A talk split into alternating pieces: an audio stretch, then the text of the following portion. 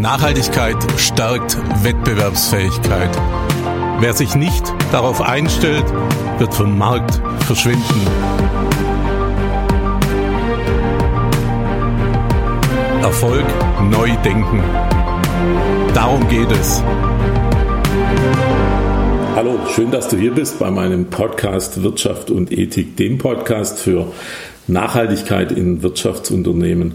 Der Podcast für Unternehmerinnen und Unternehmer, die Nachhaltigkeit als strategische Positionierung betrachten.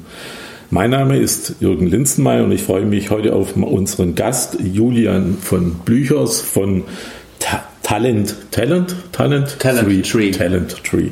Ähm, hallo Julian. Hallo Jürgen, freut mich. Ich denke, wir starten gleich rein in das Thema. Wir werden heute ein bisschen darüber sprechen, vom Schwerpunkt her, ähm, ja, wie man einfach, ich sage jetzt mal, gute und motivierte Mitarbeiter findet, also nicht nur Mitarbeiter findet, sondern motivierte Mitarbeiter findet. Und was das Thema Nachhaltigkeit tatsächlich auch bei der Mitarbeitersuche äh, zu suchen hat, weil das, äh, ich denke schon, wenn man das richtig macht, äh, nachhaltig positionierte Unternehmen auch bei der Mitarbeitersuche durchaus einen, einen Wettbewerbsvorteil haben. Vielleicht so am Anfang ein bisschen die Frage an dich, äh, Julian. Ähm, äh, was, du bist heute früh irgendwann mal aufgestanden und, und, vielleicht hast du schon irgendwo was in das Thema Nachhaltigkeit heute, heute eingezahlt sozusagen. Äh, ja, durchaus. Ist vielleicht eher ungewöhnlich oder vielleicht nicht das naheliegendste. Ich habe heute früh ähm, Yoga gemacht. Ich versuche jeden Tag mit als allererstes Yoga einzusteigen, einfach um meinen Fokus zu schärfen auf die für mich wesentlichen Themen. Okay. Ähm, so nach dem Motto, den inneren und aber auch vielleicht äußeren Garten pflegen. Dazu gehört für mich Ernährung, Schlaf und auch einfach das Mindset dann auf die wesentlichen Themen immer wieder zu, zu fokussieren und ähm, am Ende ist das auch für mich einfach ein, eine, eine, Reise, an deren Anfang ich noch stehe.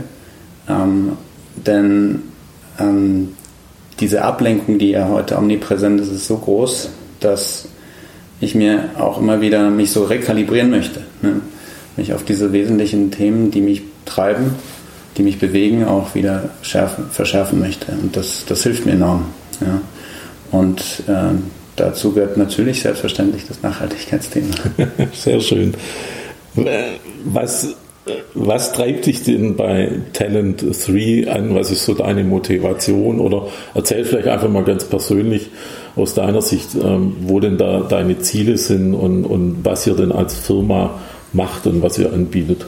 Ja, also ähm, We Help the Brave Create Impact, das ist so unser Mantra. Sprich, wir wollen Tech-Unternehmern und, und auch äh, Startup-Pionieren die richtigen Persönlichkeiten aufspüren, ähm, überwiegend Führungskräfte. Und das Schöne ist ja, dass in der Startup-Ökonomie, in der Startup-Welt sehr viel in, im Fluss ist. Ja? Das heißt, kulturell kann man als Mitgründer oder vielleicht auch später als, als Kollege sehr viel ähm, mitprägen und ähm, viele Innovationen, ähm, die wirklich Veränderungen bewirken, Stichwort Disruption, äh, kommen nach meinem Dafürhalten von, von Bottom-up. Also ein Tesla ähm, war auch mal klein, war auch sehr risikofreundlich, ähm, hatte sich selber nur 10% Erfolgswahrscheinlichkeit ausgemalt, äh, hat natürlich sehr viel Wagniskapital auch in die Hand mhm. gekriegt. Wäre in der deutschen Automobilindustrie nie entstanden, würde ich mal behaupten. Und ähm, das ist natürlich ein Extrembeispiel, aber unsere Vision ist, möglichst viele Jungunternehmer zu unterstützen, dabei die richtigen ähm, Führungskräfte und Kollegen an Bord zu bekommen, um wirklich diese Innovation äh, zu, zu, zu treiben, die wirklich Veränderungen bewirkt. Aber im Kern sucht ihr für diese Unternehmen Mitarbeiter. Ja. Also es ist keine Unternehmensberatung in, in dem Sinne, sondern ihr sucht Mitarbeiter, die denen ermöglichen zu wachsen. Absolut richtig.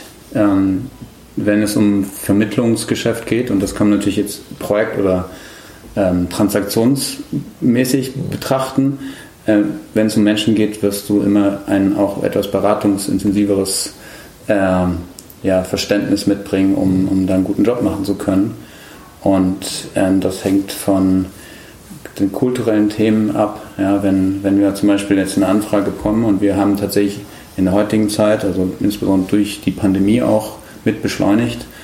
Und da gibt es einige Treiber wie ähm, Digitalisierung natürlich, ähm, wie das äh, Wagniskapital gerade sehr günstig ist. Also sprich, äh, Startups gelingt es viel einfacher als noch vor zwei, drei Jahren, eher Finanzierung äh, zu bekommen. Da ist eben der, eher der Flaschenhals das Thema Talent. Okay. Ähm, und natürlich auch der demografische Wandel. Die Babyboomer kommen jetzt in die Rente. Es rückt zu wenig wirklich gutes Talent nach. Ähm, und all diese Trends überlagern sich. Ja? Und das führt dazu, dass wir deutlich mehr Nachfrage haben, als wir überhaupt bedienen können. Das zwingt uns wiederum dazu, unseren Zielkunden sehr stark zu fokussieren und auch dann entsprechend gewisse Anfragen zu disqualifizieren. Und wie, wie gehen wir da vor? Und das, da hilft uns beispielsweise, dass wir auch mit unserem Kunden gemeinsam Verständnis dafür bekommen, welche Freiheitsgrade wir eigentlich in unserer Suche haben. Ja? Weil natürlich kommt ein, ein Kunde im Zweifel mit einer langen Wunschliste zu uns. Und was, was heißt Freiheitsgrad? Freiheitsgrad, Stichwort Standort. Okay. Ja, also äh, es ist nicht immer so, aber es ist natürlich, glaube ich, äh, ziemlich offensichtlich, dass wenn man überwiegend standortunabhängiger suchen kann, ja, dann ähm, ist die Chance ähm, relevant und zwar wirklich bis zu fünf oder zehnmal so viel relevant gutes Talent äh, kennenzulernen deutlich größer. Das heißt, man kann aus einer größeren Grundgesamtheit aussuchen. Und diesen Prozess zu organisieren, ist ja unsere Verantwortung. Ja, und äh, wir nehmen eben auch gewisse Projekte nicht an, wenn wir keine Erfolgswahrscheinlichkeit oder eine sehr geringe Erfolgswahrscheinlichkeit sehen. Also ähm, egal wie sexy, wie ähm, sozusagen auf den ersten Blick toll sich ein gewisses Startup oder auch eine, eine Rolle, die es zu besetzen gilt, anhören mag. Mhm. Wir gehen da sehr prozessual vor und versuchen erstmal herauszufinden, ob wir selbst guten Mutes sind, das hinzukriegen, weil wir sind ja dann letztendlich auch die Botschafter, die dann für äh, diesen Kunden in den Markt gehen und das mhm. sollten wir natürlich auch vollste Überzeugung tun können. Ja, ja ist immer sehr spannend zu hören, dass das Unternehmen durchaus auch Aufträge, Beratungsaufträge aus irgendwelchen Gründen auch durchaus ablehnen. Also es begegnet mir inzwischen immer, immer mehr, dass man da eine sehr klare Richtung und eine klare Positionierung hat und, und am Schluss auch dahinter steht. Das finde ich schon ganz gut. Kommen wir nochmal ein bisschen zurück auf, auf deine Firma. Wie, ähm, wie oder wo denkt ihr denn nachhaltig? Also ich denke, der Fisch stinkt immer vom Kopf her. Ne? Und dann ähm, ist es irgendwie essentiell, dass wir, ähm, wenn wir auch vielleicht mal dem Kunden irgendwie einen Hinweis geben, äh, dass wir das möglichst auch vorleben. Ähm, und ähm, da ist natürlich ein großer Strauß an Maßnahmen äh, denkbar. Ähm, ich glaube, die Pandemie hat erstmal ein, eine, Tor auf, eine Tür aufgemacht, hier und da Nachhaltigkeit vielleicht schneller, besser umzusetzen, indem man Reisetätigkeiten reduziert oder auch im Homeoffice sitzt. Wir haben unser Büro komplett aufgegeben. Das ist aber vielleicht auch eine versteckte Verlagerung. Ja, da muss man mal aufpassen. Ne? Ja, absolut. Ähm, am Ende ähm, ist für mich entscheidend, dass die Prozesse, die ähm, am Laufen sind, möglichst transparent sind, dass ähm, Daten gemessen werden, dass wir eben auch im Rahmen unserer eigenen Klimaschutz- und Nachhaltigkeitsstrategie Fortschritte machen. Aber dass uns sozusagen in der DNA, in unserem Geschäftsmodell das Thema Nachhaltigkeit verankert ist. Und das ist es sehr wohl, weil wir eben ähm, nicht ausschließlich, äh, aber in immer größerem Umfang und sozusagen der prozentuale Anteil der Firmen, die wirklich Nachhaltigkeit, Klimaschutz in ihrer DNA als Geschäftszweck definiert haben, deutlich größer geworden ist über die Jahre. Das heißt, ihr bedient auch nur Kunden, äh, die das Thema Nachhaltigkeit verankert haben? Nein, also wir sind jetzt auch nicht dogmatisch. Ich glaube, wir sind okay. alle gemeinsam auf einer großen Reise. Ähm, ich glaube, es ist äh, immer schwierig, äh, die Moral jetzt alleine als, als äh, alleinigen ähm, Entscheider damit in, ja, in die Betrachtung zu ziehen. Mhm. Für uns ist einmal wichtig, dass wir auch mit den handelnden Personen gut arbeiten und vertrauensvoll arbeiten können. Ja, also wenn es jetzt auch ein Stichwort nachhaltige ähm, Personalvermittlung geht, da geht es auch, äh, der Nachhaltigkeitsbegriff ist, wie wir alle wissen, sehr inflationär gebraucht und auch missbraucht. Und, ähm, Inzwischen ist das so. Ja. Ähm, und dass, dass wir da eben auch wirklich aufpassen, ähm, wie wir auch selber Nachhaltigkeit für uns äh, definieren. Ja? Ähm, eine nachhaltige Besetzung ist in der Startup-Welt drei, vier Jahre. Ja? Es ist nichts Ungewöhnliches, dass dann eine Person auch wieder weiterzieht und dann womöglich wieder zurückkommt äh, mit einem aufgeschlauten Wissen, mit einer zusätzlichen Erfahrungskurve. Und da gibt es ähm, sozusagen gewisse Dynamiken in dieser doch durchaus schnelllebigen Welt, die dazu führen, dass man ähm, eben eher in Netzwerken oder in, in auch in so mal Berufslebenszyklen denken wir. Ja, also wenn ich mit einem Kunden arbeite und der Kunde kann durchaus in vier Jahren ein Kandidat werden und ist dann vielleicht irgendwann ein Wagniskapitalgeber. Mhm. Und, und so betrachten wir Persönlichkeiten entlang ihrer sagen wir, Berufslebenszeit. Okay, spannend. Das ist eine andere Sichtweise. Ähm, ich war da normal im Podcast gar nicht so politisch, aber werden wir es mal. Ähm, ähm, also so am Anfang, also habe ich so, ich habe das Gefühl, dass inzwischen alle Startups, die gegründet werden, irgendwas mit dem Thema Nachhaltigkeit zu tun haben. Jetzt, jetzt haben wir eine neue Regierung, also eine, eine, Ampel, wo die Grünen logischerweise beteiligt sind mit ihrer grünen Farbe. Jetzt habe ich äh, bei euch auf der Homepage gesehen, es gab einen Blogartikel, wie sich denn die Ergebnisse der Bundestagswahl auf, auf die Startups auswirkt, auf die Entwicklung, auf Innovationen, wie auch immer. Ich habe den Artikel nicht gelesen, habe dachte, ich frage jetzt einfach. Ja. ja also ich bin ein naiver Grundoptimist und ich habe ähm, schon die Zuversicht, dass wir äh, mit ähm, dem ja, auch Wagnis einer solchen neuen Koalition ähm, für die Startup-Welt ähm, Rahmenbedingungen äh, ja, sehen werden, die, die hilft, einfach Innovationen ähm, schneller, besser äh, zu entwickeln, ähm, wo auch Beteiligungsoptionen und Möglichkeiten für Mitarbeiter, das deutsche Arbeitsrecht ist da doch mhm. etwas träge, ähm, geschaffen werden und ähnliches. Ähm, Stichwort Verantwortungseigentum, Datensouveränität, und da, da, erfolgt sicher eine Art von Innovation. Die Frage ist, wie schnell kommt sie und wie ja, durchdringend. Ähm, ich möchte allerdings trotzdem nochmal ganz am Anfang ähm, was sozusagen in Frage stellen. Nicht jedes Startup, was gegründet wird, ist nachhaltig.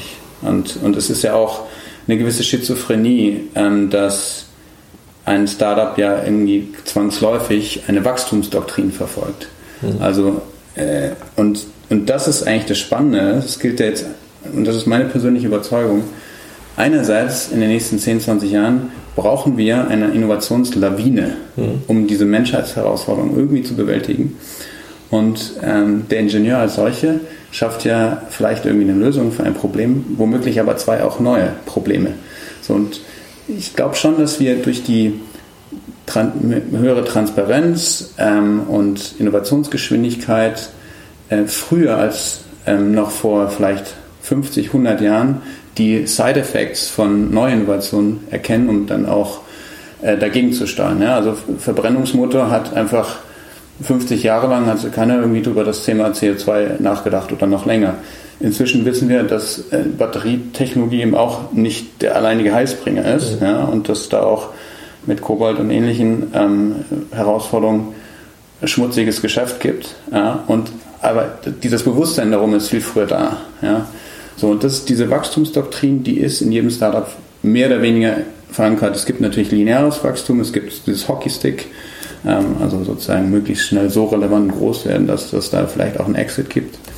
Ähm, und gleichzeitig äh, werden wir nicht, das ist meine persönliche Meinung, nicht drum herum kommen, auch über eine Verzichtsdebatte zu sprechen. Ja, aber das, das ist doch so, finde ich, der Unterschied zu ähm, zu früher, also so in den 1980, 1990 sage ich jetzt mal, ähm, dass, dass auf der einen Seite das Startup natürlich äh, wachsen möchte, Geld verdienen möchte, das ist ja überhaupt nichts Schlimmes, das ist ja gut, aber inzwischen natürlich mit, mit anderen Innovationen das Geld verdienen möchte. Also man hat ja jahrzehntelang nicht an das Thema Nachhaltigkeit gedacht, sondern man hat nur an das, an, an das Wachstum und an das Geldverdienen gedacht und, und die Folgen, die daraus entstehen, hat man eigentlich ignoriert nicht mal, man hat sie ja gar nicht gekannt. Äh, und jetzt läuft so ein Startup schon, schon auf beiden Seiten. Also auf der einen Seite möchte ich wachsen und groß werden, aber mit, mit Dingen, die, also mit Innovationen, die, die auf dem Planeten was ändern. Also das nehme ich schon zur Kenntnis, dass Startups in dem Bereich sehr aktiv sind. Genau, und da schließt sich nämlich der Kreis. Also die Wachstumsdoktrin als, als Selbstzweck ist meines Erachtens tatsächlich äh, fast verschwunden. Ja. Ähm, und dass es einem höheren Zweck dient, neben Umsatz, EBIT und solchen ja, äh, genau. KPIs oder Zielen. Ja.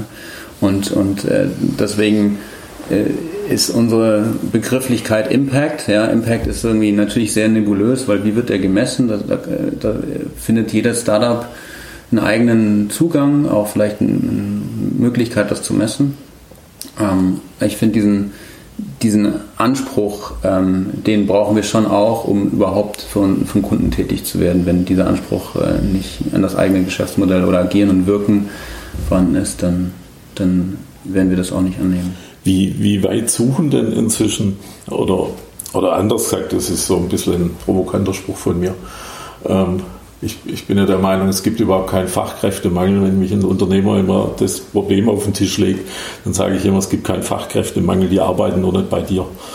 Ähm, äh, wie weit spielt denn das, ähm, das Thema Nachhaltigkeit wirklich bei, bei Mitarbeitern, also nicht bei der Mitarbeitersuche, sondern bei Mitarbeitern, ähm, äh, wie weit ist das inzwischen ein, ein wichtiger Aspekt, äh, dass ich mir eine Firma raussuche, wo ich arbeiten möchte?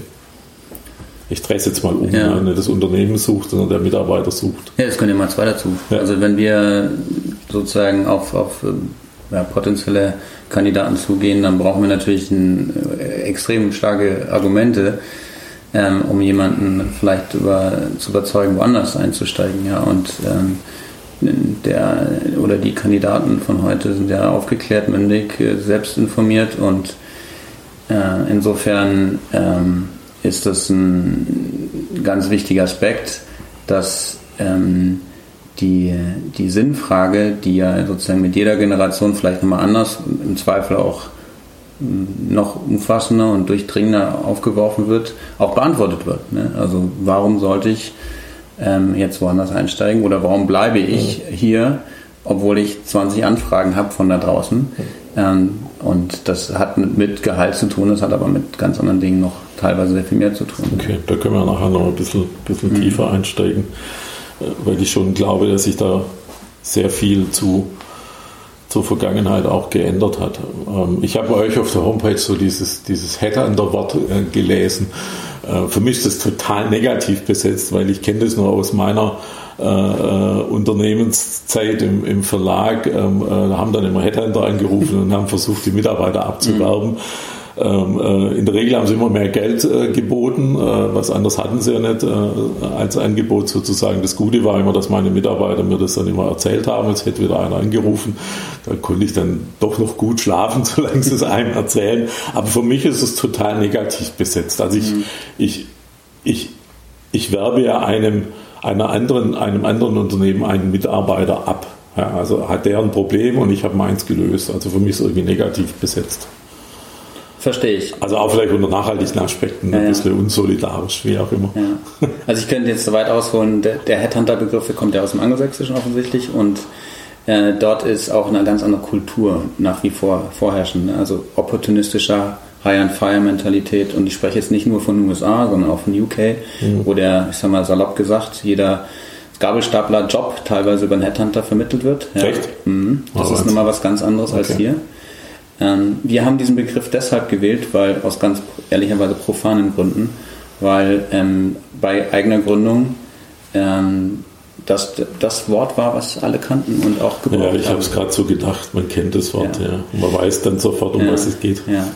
Auch wir sind natürlich ähm, äh, nicht stehen geblieben. Wir haben auch oft und lange über diese Begrifflichkeit diskutiert äh, es gibt jetzt dann demnächst einen kleinen ähm, Rebrand, Schrägstrich auch Relaunch unserer Webseite und wir werden auch das Thema Personalberatung eher in den Vordergrund bringen, weil darum geht's. Ja. Also wir, auch wenn wir natürlich im Kern einen Vermittlungsauftrag ähm, mhm. folgen und bedienen, ähm, beraten wir in alle Richtungen sehr, sehr intensiv. Ja, und das trifft es meines Erachtens deutlich besser. Wie, wie stellen wir mal ein bisschen die Mitarbeitersuche ein. Wie, wie ist das denn aktuell? Findet der Mitarbeiter das Unternehmen oder sucht der Unternehmer den Mitarbeiter? Ähm, wie, wie, wie läuft das Spiel ab? Also es ist ja irgendein mhm. Spiel, habe ich so gerade das Gefühl. Ne? Also es gibt natürlich den Fachkräftemangel, ist ja schon klar. Das heißt, es ist ja irgendwo ein Spiel, wer findet wen äh, und, und wo lande ich dann? Also wir sind ja überwiegend auf den sozusagen Wissensarbeitsmarkt fokussiert. Ne? Also im Zweifel nicht, das gilt nicht für jede Rolle. Ich sag mal, im Gro ist es äh, jemand, äh, der oder die vom Bildschirm sitzt, ja, oder ähm, viel Interaktion hat ähm, am Telefon oder per Videocall. Ja. Und ähm, diese Personen ähm, sind tatsächlich begehrt, also zumindest im, in der Softwareentwicklung, im Performance Online Marketing, im Vertrieb.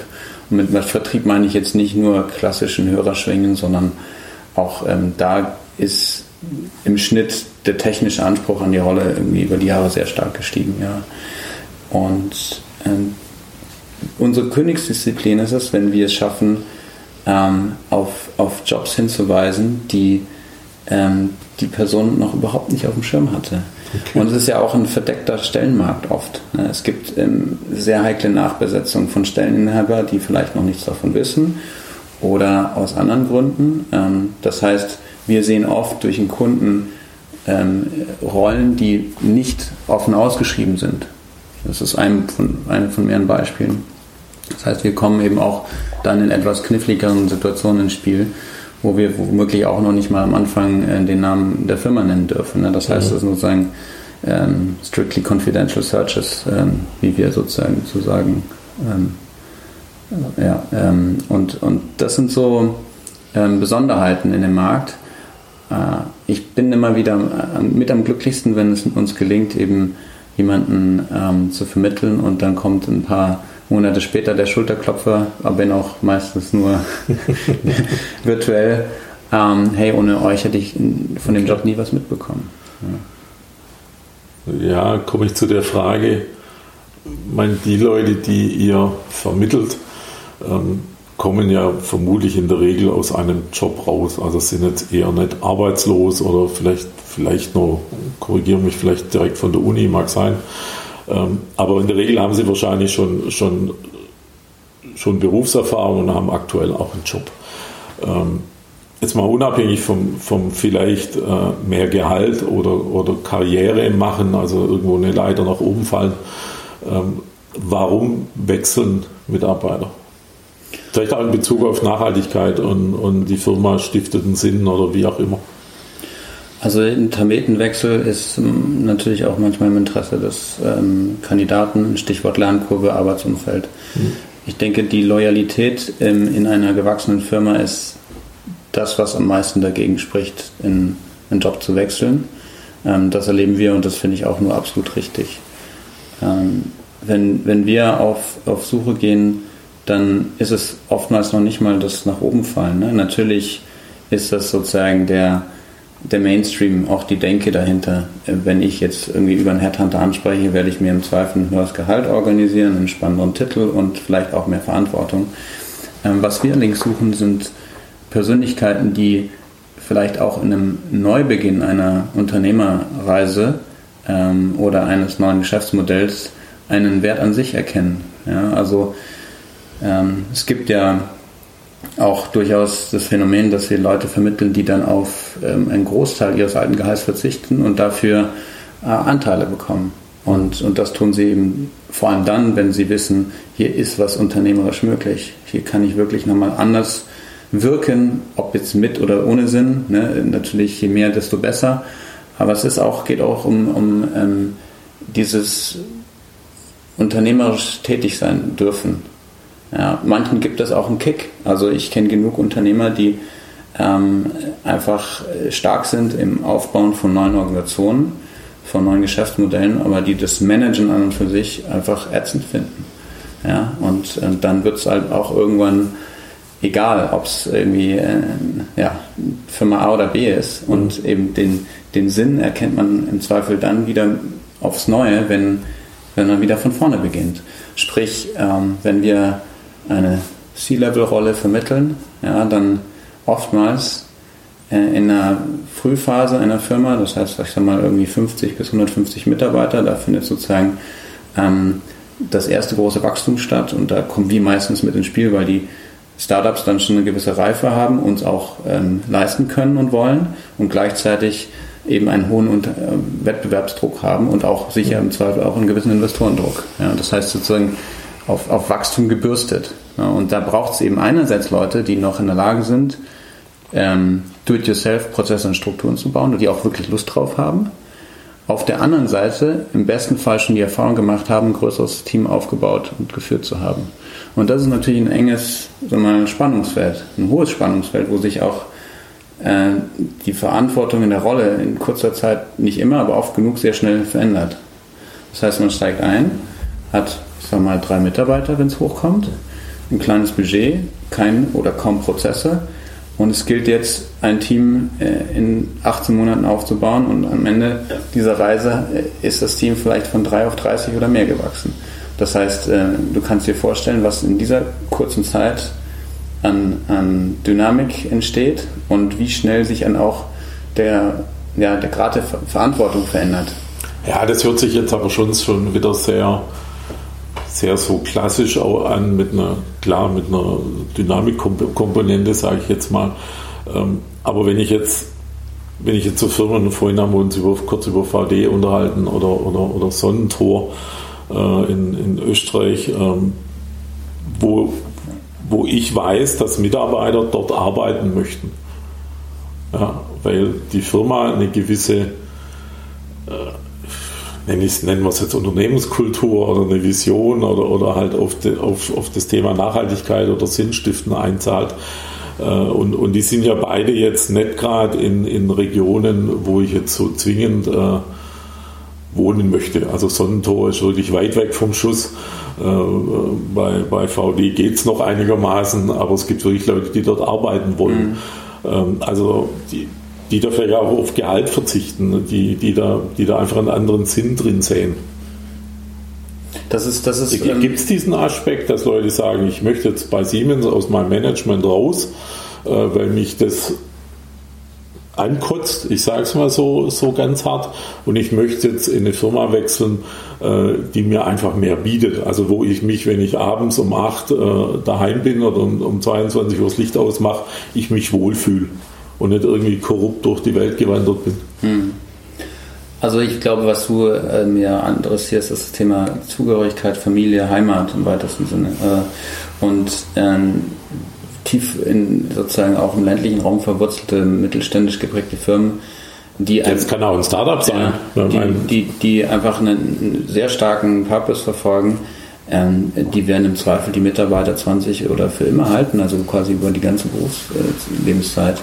Ähm, als, als Startup hast du ja nicht zwingend, aber oft genug gerne andere Denke. Also ähm, was passiert denn, also auch oft erlebt und mit begleitet, wenn die Gründer die Firma verlassen und die Firma gehört dann irgendwann einem Konzern oder einer anderen Gesellschaft, weil dieser Exit-Gedanke ja doch ein sehr wichtiger Treiber ist, muss man ja ganz klar so sagen. So, und dann, ähm, wenn eben dann die Kultur sich dreht, ja, und ich kenne leider Gottes kein gutes Beispiel, wo es gelungen ist, aus, einer, aus einem Startup-Exit in ein Corporate eine spannende weiteren ähm, ambitionierte und, und aber auch äh, lustige und positive Unternehmenskultur beizubehalten, dann ver verändert das viel und dann gehen auch die Leute wieder, die am Anfang noch voll auf der, der Mission, auf der Vision unterwegs waren. Das heißt, ich, ich denke, dass es kein Widerspruch ist, sondern es ist eher eine Frage, wie die, die Organisationskultur, also schon äh, die Organisation als solche definiert ist und was einfach der langfristige Weg und, und ähm, das Ziel ist, ja, wenn es ein Familienunternehmen äh, Unternehmen ist mhm. und ich meine, 70 Prozent der, der, deutschen Unternehmen sind äh, Familienhand und ähm, sind jetzt auch nicht auf, auf ähm, einen, einen, schnellen Exit aus, dann hast, hast du da natürlich eine ganz andere Voraussetzung, um. Also die, die genannten Firmen, die haben ganz sicherlich Angebote. Mhm. Ähm, sage ich jetzt mal, ähm, sie wollen aus, aus bestimmten Gründen nicht verkaufen Ähm, aber vielleicht nochmal noch mal auf diesen, ja, Familie, Unternehmenskultur, meine, so richtig den Begriff habe ich da auch noch nicht äh, zurückzukommen. Das heißt, der Mitarbeiter hat schon ein relativ feines Gespür dafür, wenn im Unternehmen was nicht mehr in seinem Sinne läuft. Und dann fängt er an, die Fühler auszustrecken. Ja, es ist ja ein, ein, von beiden Seiten immer ein Annäherungsprozess. Also es ist, ähm, wenn wir, man, man, spricht eben von passivem Talent. Das mhm. passive Talent ist omnipräsent, weil es ist, arbeitet äh, ohnehin den ganzen Tag und äh, leistet im Zweifel richtig gute Arbeit. Und dieses Talent ist für die meisten dieser Firmen einerseits hoch interessant und attraktiv, auf der anderen Seite nicht greifbar. Mhm. Ja, also die, die Leute bewerben sich nicht von sich aus. Ja, und da gibt es natürlich einen Strauß an, an Maßnahmen, die man potenziell ergreifen kann. Und eine, eine Employer-Brand, also ich meine, wir haben alle irgendwie gewisse Firmen im Kopf, von denen wir wissen oder von, von die irgendwie mit uns resonieren, aus welchen Gründen auch immer. Und im Zweifel passiert das auch nur unterbewusst. Äh, und, und das aufzubauen ist natürlich der eine Weg. Ja. Äh, wir kommen dann ins Spiel, entweder wenn der Kunde in Anführungsstrichen mit seinem Latein am Ende ist mhm. ja, und ein Klassiker ist, er hat es schon selber probiert und die Kandidaten, die irgendwie im Prozess waren, sind dann vielleicht auch auf den letzten Drücker abgesprungen und, und man steht irgendwie vom Nichts und die Frustration ist immens. Ja. Oder, und das passiert eben auch immer öfter, ist, ist es von vornherein klar, dass es eigentlich kaum zu bewältigen ist durch eigene Maßnahmen und womöglich wirkt dann noch ein Gesellschafter mit ein und sagt, hey, ihr braucht einen Profi, der euch da irgendwie durch den Prozess führt. Und dann kommen wir ins Spiel. Ja. So, und ein, ein ähm, Talent wird eben nicht alleine mit einem Gehalt äh, Veränderungen äh, entsprungen machen, ne? weil da hängt so viel dran. Das Risiko ist ja auch ähm, groß. Ne? Das, also diese wechselseitige Enttäuschung ist ja auch etwas, was durchaus ähm, ein, ein, großes Problem darstellt. Also Unternehmen machen sich schöner, hübscher, sexier, als sie vielleicht de facto sind. Und ähm, Talente machen das auch nicht anders. Mhm. Ein CV ist auch nicht immer nee, lupenrein. Ja. Ähm, ja, und das heißt, wir haben natürlich eine große Verantwortung dafür, dass das mit rechten Dingen zugeht und dass eben auch mal hinterfragt wird. War das wirklich deine Verantwortung, die du getragen hast? War, ist das wirklich passiert? Ähm, das heißt, wir machen da auch natürlich Referenzgespräche und ähnliches. Ähm, das Thema Eignungsdiagnostik ist, ähm, glaube ich, noch nach wie vor sehr unterbelichtetes Feld. Mhm. Ähm, da gibt es natürlich spannende Möglichkeiten, auch so ein bisschen tiefer in die Persönlichkeitsstruktur, in die Psyche des Menschen reinzugucken. Ja, ich habe gerade so im, im, familiären Umfeld so ein so Fall, wo, wo, wo ich schon festgestellt habe, dass jemand, der einen Job sucht, ähm, schon Schwierigkeiten haben kann, das, das Richtige zu finden, wo, wo ihm diese Freude gibt, sage ich jetzt mal. Also wie, mhm. wie finde ich, komme nochmal zurück auf die Unternehmenskultur, bleiben wir mal bei dem Wort. Ähm, wie kann denn ein, ein neuer Mitarbeiter, ähm, wie, wie kann er denn bemerken oder wie kann er denn feststellen, dass das Unternehmen zu ihm passt? Also dass er sich da wohlfühlt. Also in der Regel soll es ja ein längerfristiges äh, Verhältnis sein. Mhm. Aber das habe ich in dem Fall festgestellt, dass es, also es relativ schwierig ist bei, bei, bei klassischen Bewerbungsgesprächen und, und, und, ähm, wenn du auf der Suche bist, rauszukriegen, äh, passt das jetzt tatsächlich? Also da kann die Enttäuschung in der Probezeit schon relativ hoch sein. Ich meine, je mehr Formalismen auch möglichst früh sozusagen aus dem Weg geräumt werden, desto schneller kommt man sozusagen auf die, die tatsächlichen ähm, wahrhaftigen Rahmenbedingungen des Jobs dann auch hin. Ne? Und äh, Startups gelingt das natürlich ja, qua ihrer Art ähm, einfacher. Ja? Die machen sich schneller nackig im Zweifel, um es mal so salopp zu sagen, und äh, verstecken sich vielleicht nicht hinter irgendeinem Prozess oder ähnliches. Und was wir natürlich schon auch irgendwie mit unterstützen und auch immer darauf hinarbeiten, ist, ähm, dass das Startup als solches, was wir beraten, eben auch ganz klar um die Ecke kommt mit Schwächen. Was ist vielleicht noch nicht so gut bei uns? Wo haben wir noch Luft nach oben? Ähm, dass man eben auch ein gemeinsames Zielbild malt und sagt, pass mal auf, da wollen wir hin. Wir glauben, dass du vielleicht auch noch nicht alles mitbringst, was wir dazu brauchen. Aber lass uns auf diese gemeinsame Reise begeben und all diese Dinge, die vielleicht dazu noch fehlen, ähm, einfach festhalten und Maßnahmen ergreifen, um dieses Delta dann auch zu schließen. Und das ist ein gemeinsamer Prozess.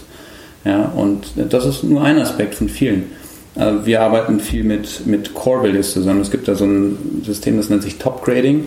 Also ähm, man kann natürlich Mitarbeiter auf ganz viele verschiedene Arten und Weisen irgendwie weiterentwickeln, beurteilen. Aber um es mal ganz simpel zu malen, ist, es gibt so eine, die X-Achse, das ist sozusagen reine Leistungsmerkmale, ja, wie viel Umsatz macht jemand oder ähnliches. Es gibt auf der Y-Achse, wie aligned ist jemand, also wie resoniert einer mit der eigenen Unternehmenskultur. Und je höher, desto besser. Und die tollsten Kandidaten sind natürlich oben rechts in der Ecke. Die sind aber nicht existent. Die gibt es so gut wie gar nicht. Ja. Und was eben oftmals gerade auch in so einem sehr leistungsorientierten Umfeld ähm, ähm, naheliegenderweise auch durch das Management oder die Geschäftsführung, ähm, worauf immer geguckt wird, ja, Performance, Performance, Performance. Die Gefahr darin besteht ist, wenn du gerade eine, eine Führungskraft einstellst, die überhaupt nicht zu deiner Unternehmenskultur passt, die aber tolle Ergebnisse liefert, erstmal, ähm, dass die Geschäftsführung diese Person dann auch verteidigt und sagt, ja, ihr seht doch, ne, leistet doch großartige Arbeit, verkennt aber, dass vielleicht gerade als Führungskraft ähm, eigene Mitarbeiter im Team wegbeißt und damit ähm, eine Art terroristisches Verhalten geduldet wird innerhalb der Firma und das auch durchs Management getragen wird. Und dann entstehen unschöne Dinge. Ja, und im Zweifel wird diese Person auch bei, ich sag mal salopp 3,50 Euro woanders dann auf den Job wieder einen Nagel hängen. Ja. Das heißt, worauf wir auch insbesondere achten, ist, die sogenannten B-Player zu identifizieren. Also Leute, die wirklich mit den Unternehmenswerten, mit der Kultur sehr gut ähm, re, re, resonieren, die wirklich da die, die gleichen Absichten verfolgen mhm. ähm, und vielleicht noch nicht alles mitbringen. Ja, aber eben das gemeinsame Verständnis dafür aufgebaut wird, mhm. dass es eben eine Reise ist, auf die man sich gemeinsam begibt. Spannend. Äh, du hast vorhin mal so gesagt, die Startups machen sich eventuell schneller nackig, war das Wort. Mhm. Ähm, das hat ja jetzt was mit Transparenz zu tun, ja. Ähm, was jetzt so der klassische Unternehmer oder Mittelständler sich vielleicht eher schwer tut. Ja, da stimme ich dir schon, stimme ich dir absolut zu. Jetzt sind es ja so so neue Aspekte. Also Transparenz ist ja ein Aspekt der Nachhaltigkeit, sage ich jetzt mal, wie, wie Solidarität. Ähm, äh, was, äh, was, was gibt es noch so für Aspekte, wo, wo, wo ein Mitarbeiter heutzutage sucht? Also Transparenz ist so ein Thema, sehe ich auch so. Also wenn man, wenn man viel weiß und viel hört und viel, viel offen erzählt wird, dann fühle ich mich da logischerweise wohler, wie wo alles im Schrank verschlossen ist, sage ich mhm. jetzt mal. Aber es gibt ja noch ein paar andere Aspekte, die man da die vielleicht wertvoller sind wie vor 20 Jahren. Also auch nochmal, auch nochmal vielleicht unter dem Aspekt, dass ich, dass ich schon weiß, dass Unternehmen, die nachhaltig positioniert sind, sich tatsächlich viel einfacher tun, äh, äh motivierte, gute Mitarbeiter zu finden. Jetzt egal, ob, ob es über, über, über einen eigenen Personaler oder, oder über extern, sie tun sich einfach einfacher. Hm. Also ich glaube, ähm, äh, Autonomie ähm, und vor allem Vertrauen, wechselseitiges Vertrauen ist äh, ein ganz, ganz wichtiger Aspekt. Mhm. Also wenn ich meinem eigenen Mitarbeiter eigentlich schon unterstelle, dass er, wenn er im Homeoffice ist, irgendwie was ganz anderes macht, dann ist es klar, dass ich anfange, Micromanagement zu betreiben. Und wo soll das denn hinführen? Mhm. So, ähm, das heißt, ähm, wenn, wenn und ich persönlich freue mich, wenn ein Mitarbeiter ein Nickerchen macht oder auch mal joggen geht zwischendurch, weil ich genau weiß, das tut der Person gut. Und ich mache es auch. Warum sollte ich das für mich in Anspruch nehmen, wenn es. Das, das ist so der Aspekt, der, der glaube ich, vielfach im Stichkontext Homeoffice, ne, weil das natürlich mit Vertrauen zu tun hat, eine große Sorge ist ähm, im etablierten Management. Und ähm, diese Sorge meines Erachtens überwiegend unbegründet ist. So, ähm, und Vorvertrauen auch jemanden zu geben, ähm, den man vielleicht noch nicht so gut kennt, wird nach meiner Erfahrung immer belohnt. Mhm. Also so ein zweiter starker Aspekt neben Transparenz wäre wär wirklich das Vertrauen. Ja, weil das natürlich dann auch. Also nicht das gespielte Vertrauen, sondern das echte Vertrauen.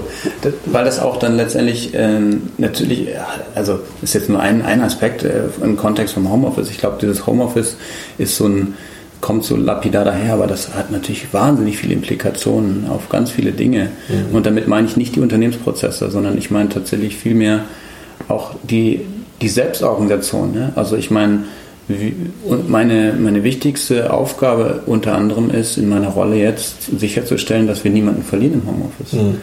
Äh, weil, ja, nur bei Screens und Telefon, da, da gibt es wenig, es gibt nicht mehr den Kaffeeklatsch äh, in der Küche. Ja? Es gibt wenig Momente mal. Ja, aber darüber, darüber verliere ich ja als, als Firma gewisse Dinge. Wenn es den Kaffeeklatsch ja. nicht mehr gibt oder das, so wie Sonnentor, die, die, die machen gemeinsames Mittagessen mit, mit, mit 200 Leuten, wo dann selber gekocht wird. Also man verliert ja auch durch das Home. Also es gibt ja auch, auch die Meinung, dass das Homeoffice, dass, dass darüber zum Beispiel auch Innovationen leiden, weil, weil man sich nicht mehr austauscht, weil es keine, weil man so im Gespräch keine Lösungen mehr findet. Also Homeoffice bringt viele Herausforderungen mit sich. Ich glaube nur, dass man sie wirklich nicht alle, aber die meisten lösen kann. Also wenn, ich meine, es gibt genug ähm, äh, Tätigkeiten, die lassen sich nicht aus dem Homeoffice mhm. bewerkstelligen. Und auch nicht in unserer Welt. Also wenn du, wir haben ja diese DevOps-Rolle, ne, das ist sozusagen eine Mischung aus ähm, Softwareentwicklung und Operations. Äh, da gibt es eine Art von Rufbereitschaft, wenn irgendwie die Server abbrauchen oder was auch immer dann kannst du nicht sagen, ja, ich bin jetzt irgendwie auf den Kanaren und komme übermorgen. Ähm, dann ist aber richtig Alarm. ja. So, das heißt, auch in unserer Welt, äh, in der softwaregetriebenen Startup-Welt, gibt es solche Jobs. Ähm, nichtsdestotrotz, also die, die Homeoffice-Kultur ist schon auch eine, die wir einerseits versuchen vorzuleben, auf der anderen Seite aber auch propagieren. Warum?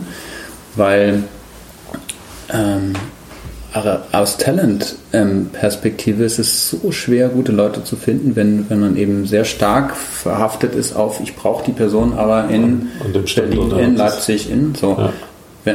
Also es gibt genug Firmen, die nach wie vor erfolgreich damit fahren und ich will das gar nicht auch ausreden. Ähm, also im Gegenteil, ich finde das bemerkenswert. Ich glaube nur, dass, dass die Herausforderungen damit immer größer werden. Ähm, und wenn, wenn die Marke stark genug ist und wenn sozusagen der, der lokale ähm, ähm, die, die Verbindung in die, sozusagen in, in, diesen Standort engmaschig genug ist, dann wird das auch gelingen.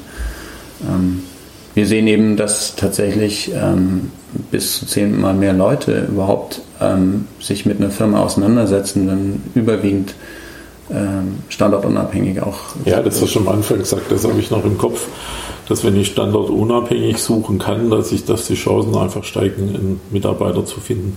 Haben Mitarbeiter inzwischen die, die Frage in der Bewerbung, ähm, äh, wie hoch ist der Homeoffice-Anteil? Ja. Und darauf, das ist sogar manchmal Lack, die Lackmusfrage per se. Echt? Ja. Das war aber vor drei Jahren noch nicht so, oder? Also vor der Pandemie, um es auf Das hat das natürlich, äh, das, das ist sozusagen fast eher zum Standard geworden. Ähm, vorher war es eher eine Frage, die man sich vielleicht nicht gleich gefragt hat zu trauen, die aber vielleicht auch sozusagen mitgeschwungen hat und die man vielleicht erstmal gegen Ende des Bewerbungsprozesses angebracht hat. Ähm, in der Softwareentwicklung ist das nichts Ungewöhnliches. Also ein Softwareentwickler, ähm, der, der weiß, der kann sich zwischen mehreren 10, 20 Angeboten aussuchen im Zweifel und wenn Klar, es gibt auch die Fraktion, die sich sehr wohl freut, regelmäßig ins Büro zu gehen. Ne? Das, das, darf man ja gar nicht bewerten. Nur nee, das hat ja beides was, aber, aber es ist tatsächlich so. Also meine, meine Frau hat jetzt ab Februar einen neuen Job angenommen, da stand im Arbeitsvertrag, stand das schon automatisch drin. Hm. Das ist der Anteil an, an Homeoffice. Fertig. Hm. So, also man hat gar nicht mehr drüber reden müssen. Hm. Das fand ich ja schon spannend. Ja, gut. Und jetzt nochmal, das Thema, wie, wie schafft man es, äh, die, die Unternehmenskultur auch weiterhin zu festigen. Und ähm, da gibt es sicher auch äh, verschiedene Maßnahmen und ein, ein, ein wichtiger Rhythmus ist gerade, dass, dass man als Team mal vielleicht eine Woche auch woanders hingeht und doch mal wieder unter einem Dach agiert, aber dann eben losgelöst von dem Alltagsbusiness, ne? dass man wirklich Themen mitnimmt, sei es ein Workshop oder ähnliches macht. Ähm, das, das äh, ist schon ein sehr starker Kick dann auch. Mein, was ich schon auch feststelle, ist, dass so, so Arbeitszeitmodelle schon auch eine Rolle spielen. Also dass mhm. das jetzt nicht mehr so diese 40-Stunden-Woche äh, so standardmäßig äh, mit plus Überstunden im Zweifel ähm, gefragt ist, sondern dass man da schon auch Modelle haben möchte, die mal anders aussehen wie, wie früher. Da hätte ich mir fast mehr Innovation gewünscht. Also es gab äh, solche und sie gibt es ja nach wie vor und auch durchaus erfolgreich. Ich hätte fast gedacht, dass es noch schneller, umfangreicher kommt. Sowas wie Tandemploy in Berlin. Was ist Tandem? Das sind äh, zwei Gründerinnen, die sich zusammengetan haben und salopp gesagt aus einer Rolle zwei machen. Ne? Das heißt, okay. es tun sich zwei zusammen, die dann wie auch immer, in welchem Rhythmus, gemeinsam diesen Job äh, erledigen. Ja, das ist natürlich für Frauen, die auch äh, weiter eine Karriere machen wollen, ein, ein interessantes Konzept und äh, die haben das äh, nach wie vor ähm, sozusagen sind sie dabei, das zu implementieren, auch in größeren Konzernen, äh, die sich natürlich auch schwer tun, ähm, gute weibliche Führungskräfte ja. zu entwickeln und trotzdem Familienplanung und ein Wieso hat sich das nicht so durchgesetzt? Das Weil eigentlich ist es ja ein gutes, sauberes Total. Modell. Also ich finde es phänomenal gut. Ja. Ähm, ich glaube, manche Dinge brauchen einfach. Brauchen einfach noch ein bisschen ja, Zeit. Ja. gut. ja, dann kommen wir vielleicht erst mal zu so einer, zu einer Abschlussfrage. Ähm, Thema braucht noch Zeit. Wo siehst du denn das Thema Mitarbeiter so in fünf Jahren? Zehn ist vielleicht jetzt ein bisschen mhm. hochgegriffen, aber so im Augenblick habe ich ja schon Gefühl, es verändert sich da was. Also es verändert sich ähm, gerade in, in einem Jahr mehr als vor, ich glaube, äh, 20 Jahren, in, in fünf Jahren, mhm. habe ich das Gefühl. Ich selbst war damals noch nicht auf dem Arbeitsmarkt, deswegen, ich habe gut reden. Ähm, das ist vielleicht anmaßend, nichtsdestotrotz ähm, die Innovation auch in den Arbeitsabläufen äh, äh, wird sich nochmal dramatisch weiter verändern. Und ich glaube auch, dass Beteiligungsmodelle sehr viel innovativer werden.